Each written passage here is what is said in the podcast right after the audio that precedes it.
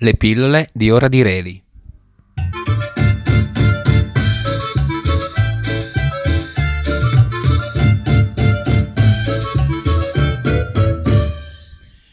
La morte e l'Islam.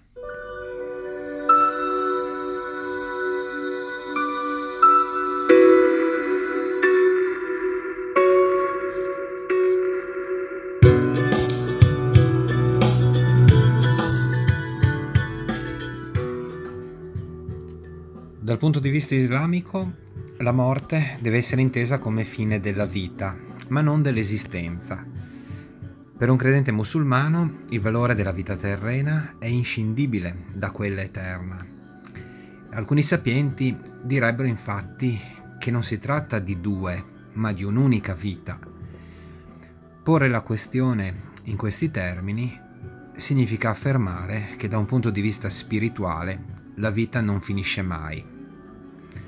Allah, spero di averlo pronunciato correttamente, il vivente, è uno dei novantanove più bei nomi di Dio, una qualità che si trova intrinsecamente legata allo spirito divino insufflato in Adam, il primo uomo e primo profeta musulmano.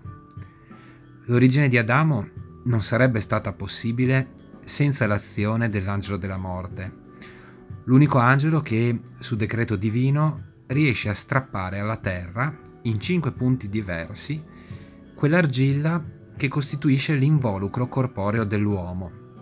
La tradizione islamica afferma che la terra si oppone all'angelo, all'atto di vedersi sottrarre qualcosa per creare una nuova vita, e solo l'ordine divino può arrivare laddove le sue creature e la sua creazione non possono comprendere. È il senso del sacro che irrompe senza chiedere il permesso, tanto nel momento di dare la vita, quanto in quello di ritirarla da una forma.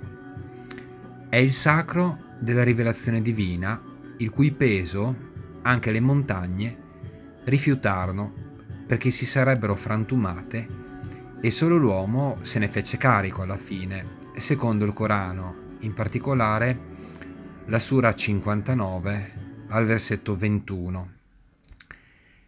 E guardando all'origine dell'uomo si comprende perché il fine vita non sia indolore.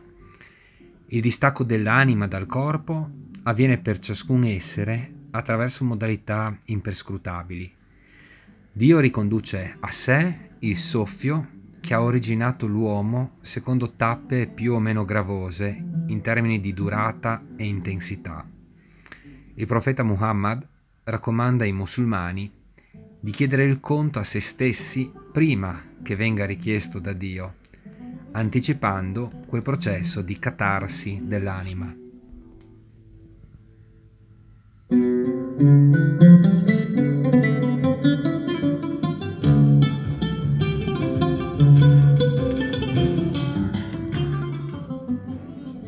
Dopo la morte, infatti, l'anima si appresta a intraprendere un percorso che la porterà attraverso vari piani dell'esistenza, in un'ascesa che può avere innumerevoli risvolti.